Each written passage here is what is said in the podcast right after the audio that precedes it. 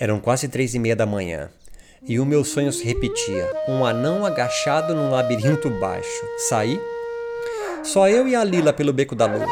Alguns passos e a sombra do anão me acena. Bermuda cargo, camisa gratiluz e olhos arregalados dividem a atenção entre nós e o tic-tac que o apressa. Se a natureza é limitada, diz ele, e a satisfação humana infinita, como ser feliz para sempre? Ele me indaga. Chegando mais perto é que percebi que o anão Yogi era da tradição solar Nova Liberdade, fundada pelos Swami Mises e Hayakananda. Mas é uma falácia, eu disse para ele. A satisfação humana seria infinita, respondi. Não pode ser. É um sutra sagrado de nossa tradição.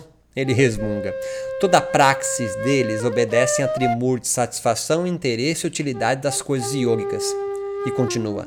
Nós humanos, ele disse, somos partes dele, de Deus, ele aponta para cima.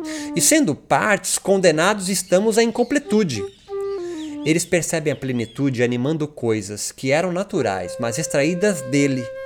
Desanimam ou desapranam.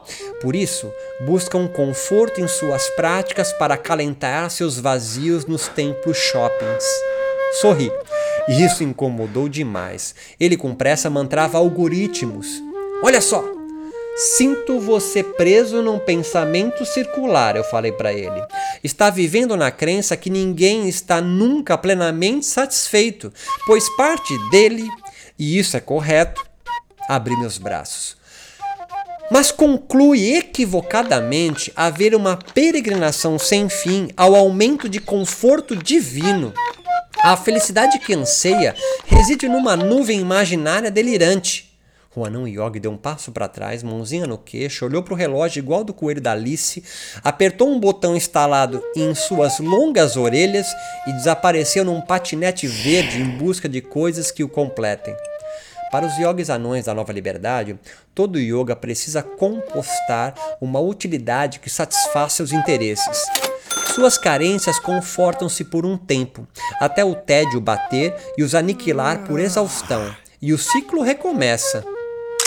Ficarão de pé em seus baixos labirintos apenas quando desaprenderem a ser e viverem como crianças.